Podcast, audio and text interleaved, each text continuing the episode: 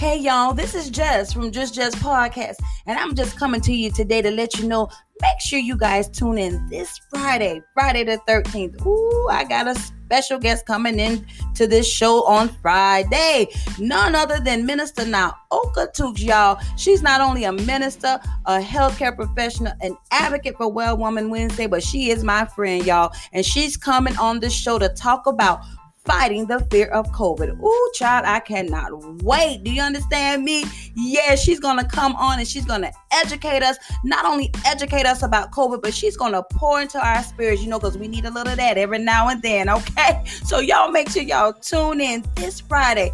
Friday the 13th. You can catch us on Anchor FM, iHeartRadio, Spotify, Google Podcasts, and yes, Apple Podcasts as well. You don't want to miss this Friday with none other Minister Nyoka Tooks of Morning Star Missionary Baptist Church. You guys don't forget, all right? Tell a friend to tell a friend who already got a friend, all right?